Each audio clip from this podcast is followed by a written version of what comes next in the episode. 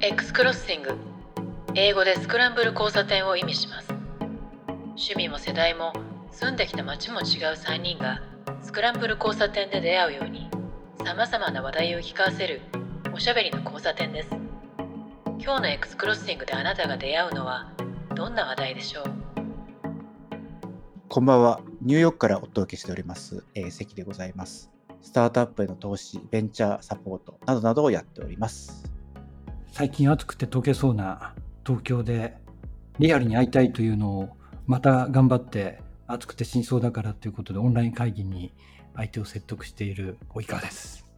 どうも、上野美香です。連日の暑さで、だいぶやられていますが、朝のウォーキングは欠かさないようにしたいなと思っています。今回初めて下の名前を言うのやめましたけど。おお、そうでしたね。名字だけ。こんばんはですね。これ東京ね、多分住めなくなると思いますね。まあ、世界の大都市で住めなくなるところもいくつも出てくるんじゃないかなと思うんですけど。暑くて。なんかこの暑さをまあ毎年ね、こう記録が更新されていったりするじゃないですか。しかも今回なんて日本は梅雨明けする前に35度連日とかいう、まあ本当ありえないような気候になってて、本当これで思い出すのは風の谷のナウシカなんですよね。こうナウシカの世界がまさに今来てて、夏だ、本当遊びに行こう、みんなわーっていう風になるはずなのに、夏だ、暑い、外出たら死ぬぞみたいな、そんな感じで正気吸ったら死ぬぞみたいな、あの世界に今着実になってて、いやーすごい、なんですよね、萎えるというか、人間は一体何のために発展してきたんだろうとか、そういうのを感じで、ちょっと最近げんなりしてますね。僕6月の半ばから7月の前半まで日本に行ったじゃないですか。で、東京と関西だったんですけど、まあ、当然時期的に言うと完全の梅雨のパターンなんですよね。6月の半ばから7月の前半って傘使った日2日しかないんですよ。ああ、そんな降らなかったですか。うん、でもちろん降りそうかなっていう時にその時間をちょっとずらして出入りしたりもしてたんですけど、とはいえ普通は毎日雨降ってるわけじゃないですか、その時期って。なのに結局カバンに入れていた折りたたみ傘は一回も使わなくて、で京都にいた時に、降られたんでホテルに傘を借りましたみたいな感じだけだったんですよ。そうか。あとはまあこっちはね、移動の時もその地下鉄乗ったり電車乗ったりで、もちろんその外あんまり長く歩かなくていいっていうのはもちろんあるにしても、それにしても全然降ってなかったですね。本当か、毎年変わりますね、本当に。しかも考えられないみたいな変化の仕方だし、本当ね、外出るな、じゃあいつ出ればいいんですかみたいな感じですよね、もう今ね。本当そう。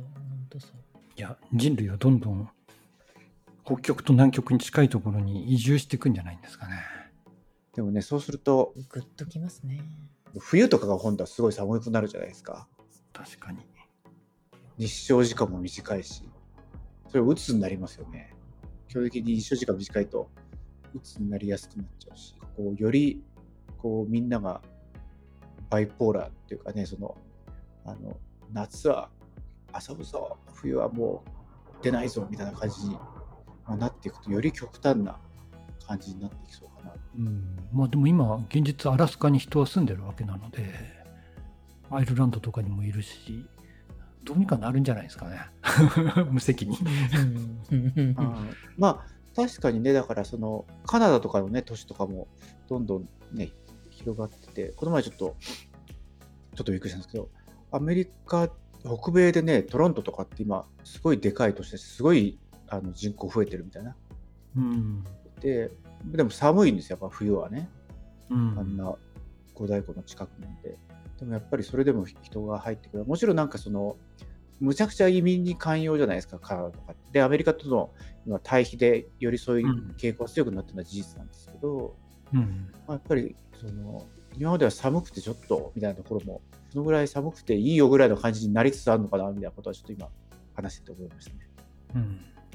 昔から絶対嫌ですもんね。いや、あまりに冬寒すぎないかみたいな感じの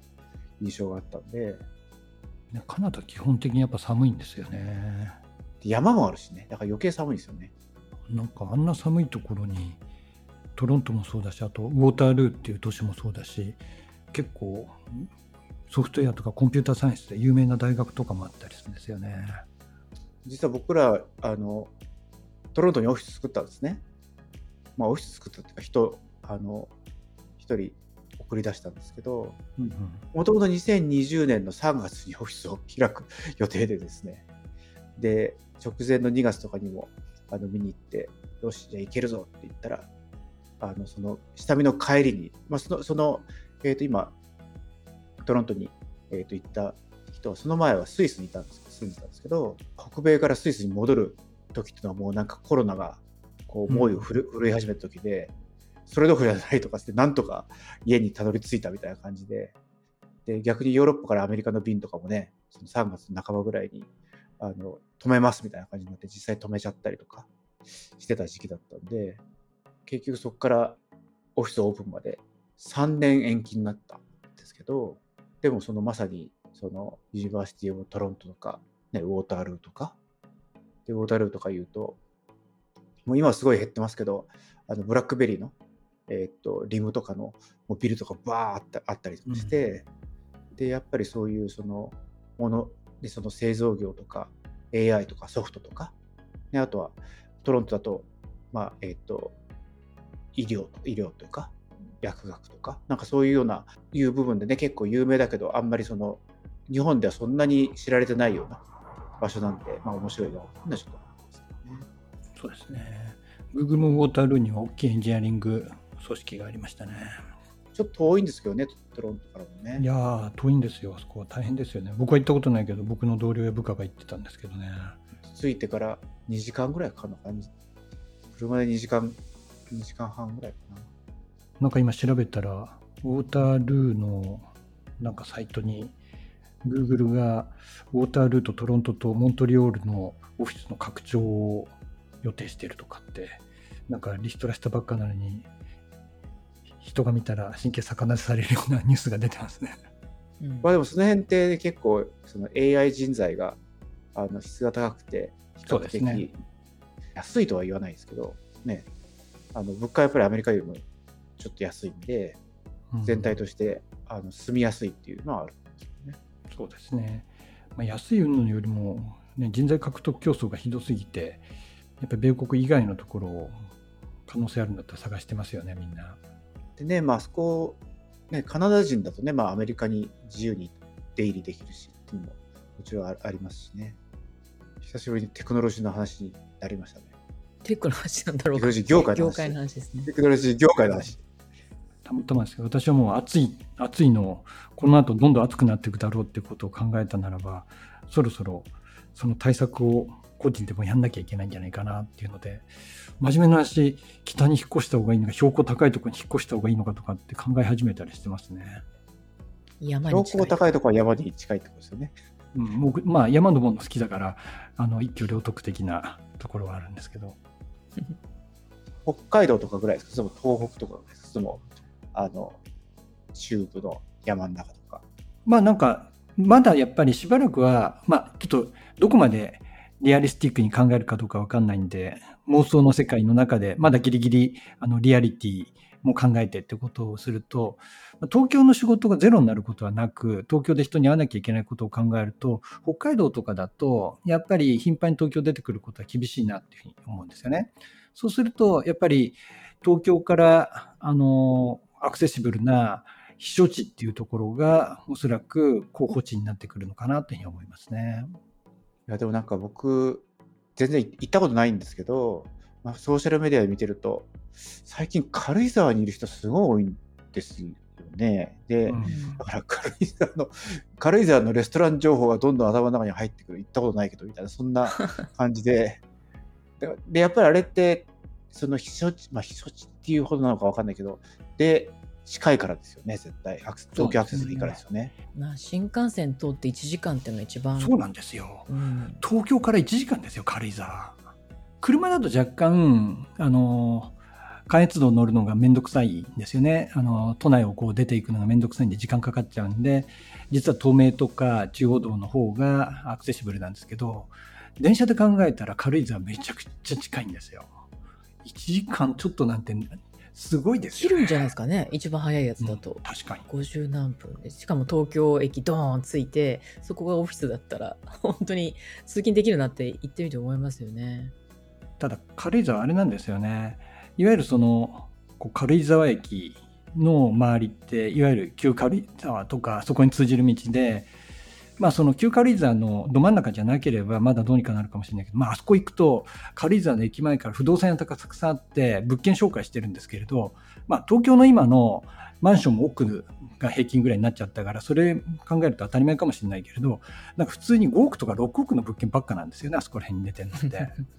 でしかも旧軽って不分裂な状態だと思うんですけども、あれやっちゃいけないこれやっちゃいけないっていうのがすごいうるさいんですよね。でそれはまあこう昔からの避暑地を守るっていう意味では正しいことだとは思うんだけれども、まあ、ちょっとあれを見るとあんなお金ないし、もう一つはちょっとこういった敗訴な方々の中に混じれる気は全くしないんですよねご近所さんっていうかね、こう自分がつながる人とかコミュニティのその質とかそういうのありますね。質って言っちゃいけないな、感じっていうのもあるかな、うん、まあコミュニティそのものですよねやっぱり、うん、そうですね。コミュニティルールがすごいいっぱいあるということですもんね。あ、コミュニティといえばこの間リスンのオフ会に行ったんですよ。リスンって言うとリスナーの方に言うとポッドキャスト向けのサービスで元ハテナの近藤さんが立ち上げて、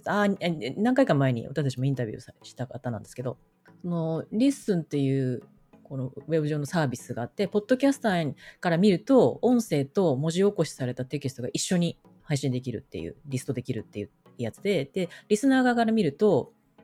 音声と文字も一緒に読めるし、それを倍速で聞けたりとか、まあ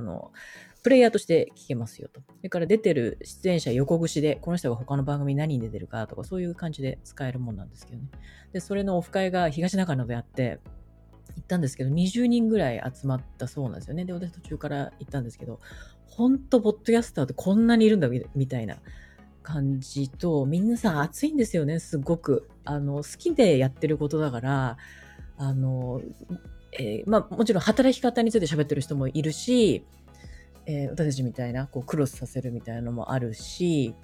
あといろんな話題取り上げてる、エンタメの話題取り上げてる人たちもいるし、でその中に配信はしてないんだけどもう聞き戦っていう人がいて、もうヘビーリスナーみたいな方がいたんですよね。レモンさんっていう方で、なんか、ずっと聞いてるんですって、 BGM とみたいな感じで、そのぐらい聞きますみたいな、そういう聞く人もいて、すごくなんか久々に好きな 何々が好きっていうので集まってる人たちのなんか濃い集まりに行きましたね。でその二次会で近くにポッドキャスト&クラフトビアバーっていうのがあって、元スポティファイの方かながプロデュースしてるお店で、クラフトビールのバーがスタンディングバーがあるんですけど、その傍らに小部屋があって、そこでポッドキャストの収録ができます、マイク4本あって録音できる機材があってっていう、そういうとこがあって、そこも行ったらもう人いっぱいで、ポッドキャストやってる人とか聞く人とかっていうのがなんか集う場になってて、こんなとこあるんだっていうの面白かったですよ、とっても。だから関さんもね、及川さんも、私しか行かなかったですけど、ぜひまた2回目あったら行ってほしいなと、一緒に行きましょう。東中野でしたっけ？東中野です。渋いな感じ。これビール飲みにだけ行くのも大丈夫な店なんですか？全然ありです、全然ありです。結構、ね、種類ありましたよ。なんか 壁からこう注ぐやつだが、なんか7、8あったんじゃないかな。樽ですね。なるほど。あれですか、ポッドキャスターってその最近始めた人からすごい昔からやってる人までっていう感じですか？うん、ああ、そんな感じですね。混ざってました。前からやってますっていう人もいるし、最近始めたっていう、ここ数年やってますっていう人もいっぱいいましたね。で飲み会でテーブルの上にマイクが置かれてるんですよ。もうすでに到着したらなんか2つテーブルがあったんですけど、フィールドレコーディングで使うみたいな、プロ用のズーム、ビデオ会議のズームじゃなくてズームっていう5センチ四方ぐらいの録音の媒体があって、でそこにマイク2本挿して、それがドンドンとこう置いてあるんですよねなんか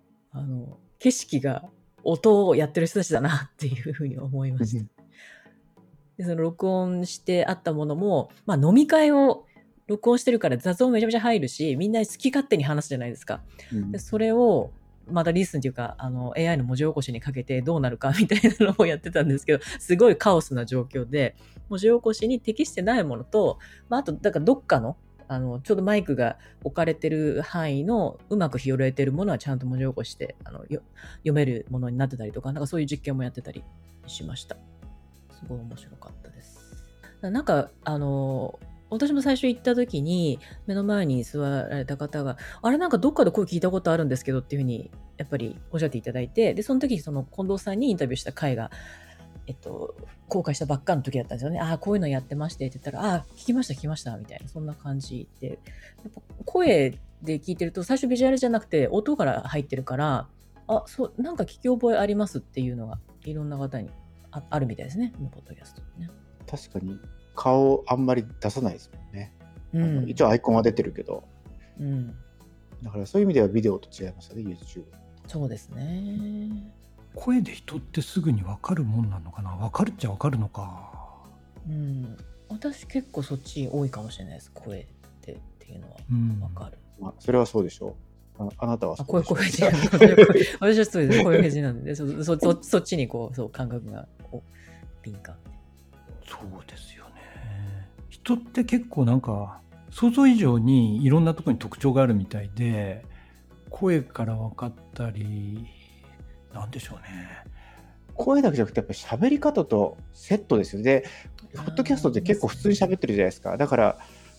その実際飲み会とか行って普通に話し出すと、なんとなくこう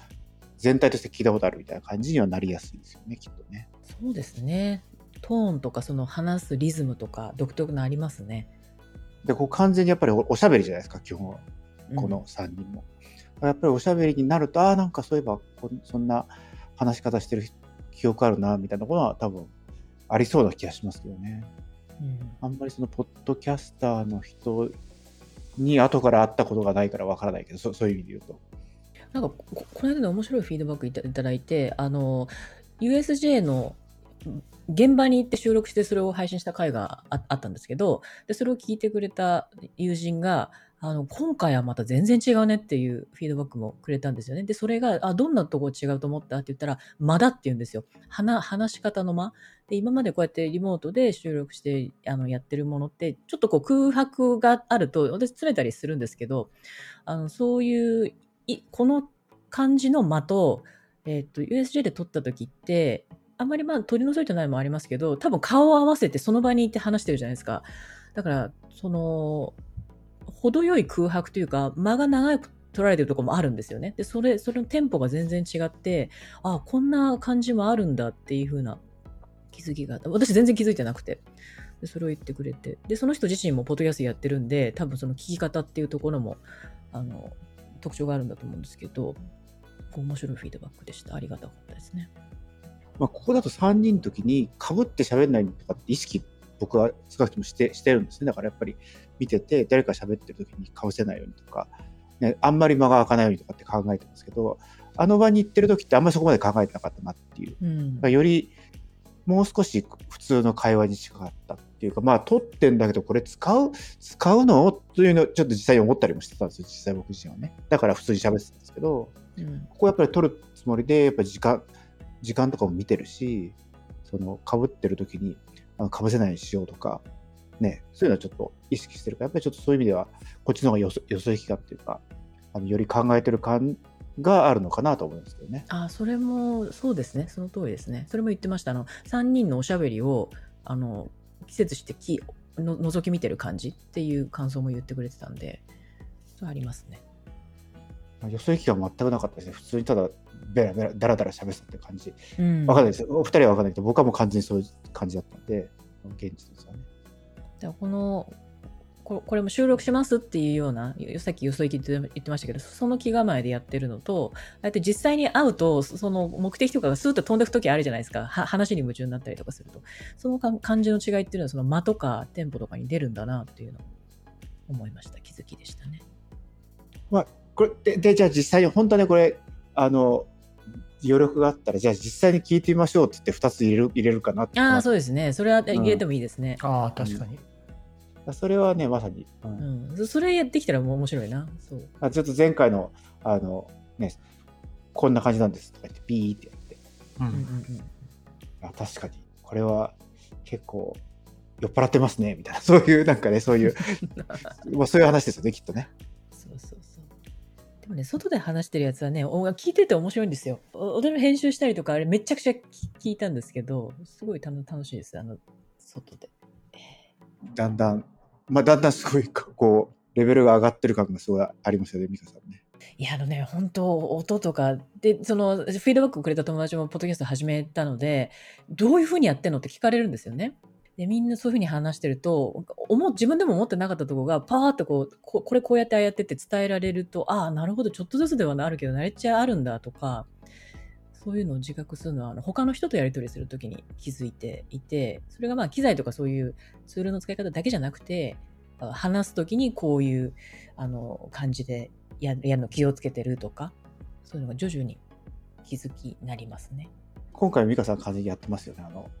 話すトピックに関してまずそれはどういうものかっていうのを説明するっていう、うん、昨日なんかチャットでその話してたじゃないですか、うん、そうですね。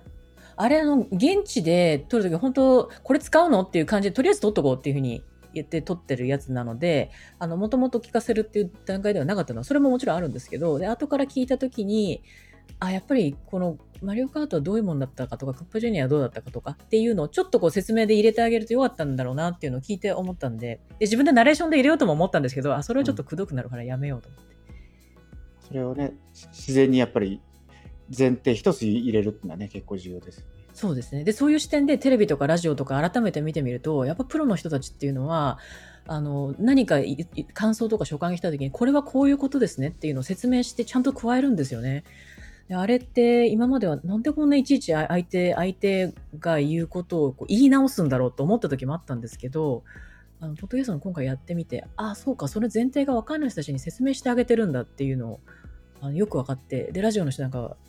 はビジュアルがね見えないもんだし、それがもう当然だし、昨日見てたら、マツコの知らない世界、マツコも必ず言うんですよ。これはこういうことなのねっていうのを言い直すことがあって、